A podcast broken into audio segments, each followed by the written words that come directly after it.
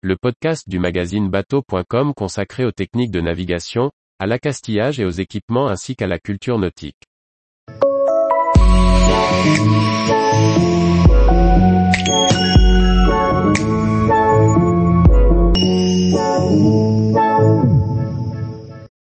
Choisir et installer un poêle à gasoil pour le chauffage à bord. Par Guillaume Ponson. Le poêle à gasoil est la solution privilégiée des voyageurs. Il est simple, robuste, convivial et ne nécessite pas d'électricité pour fonctionner. Mais son installation est plus contraignante. Petit résumé des prérequis à considérer et des étapes de son installation. Il existe de nombreuses solutions de chauffage à bord. Les plus répandues sont le chauffage à air pulsé, le chauffage à eau et le poêle, qui ont toutes pour combustible du gasoil.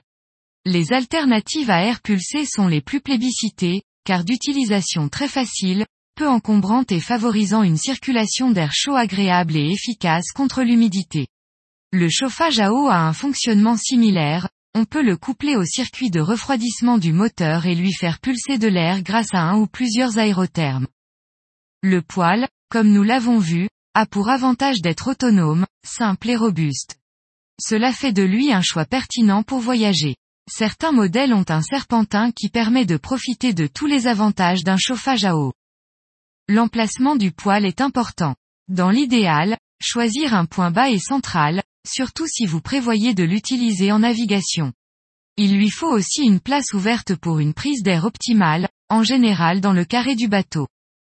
Enfin, pour assurer un bon tirage, le conduit de cheminée doit être suffisamment long.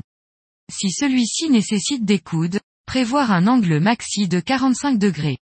Sur Arthur, l'emplacement du poêle a été aménagé précisément au centre de gravité du bateau.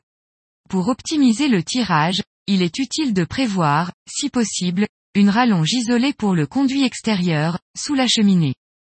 Les zones les plus chaudes sont le haut du poêle et sa cheminée. Il faut prévoir si possible un revêtement en aluminium ou en inox pour absorber et diffuser la chaleur, fixé sur une isolation. Il faut se rappeler que le rayonnement sera important sur toute la longueur du conduit de cheminée intérieure.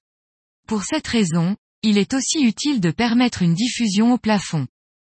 Le poêle doit être relié à un réservoir tampon situé au-dessus du carburateur. On peut aussi utiliser une petite pompe d'alimentation, qui rendra cependant l'installation dépendante de l'électricité du bord. S'il possède un serpentin, il faut étudier le circuit d'eau. Pour éviter d'avoir à adjoindre une pompe de circulation pour l'eau chaude, le serpentin doit être plus bas que les consommateurs, radiateurs, ballons d'eau chaude. Diverses options existent et sont envisageables. Une plaque chauffante, sur le dessus du poêle est très pratique pour faire chauffer de l'eau ou un repas. Un régulateur barométrique situé sur la cheminée, composé d'un clapet et de son contrepoids, améliore et stabilise la combustion. Enfin, la cheminée étant rapidement chaude, y installer un échangeur de chaleur permettrait d'optimiser le rendement du poêle. Tous les jours, retrouvez l'actualité nautique sur le site bateau.com. Et n'oubliez pas de laisser 5 étoiles sur votre logiciel de podcast.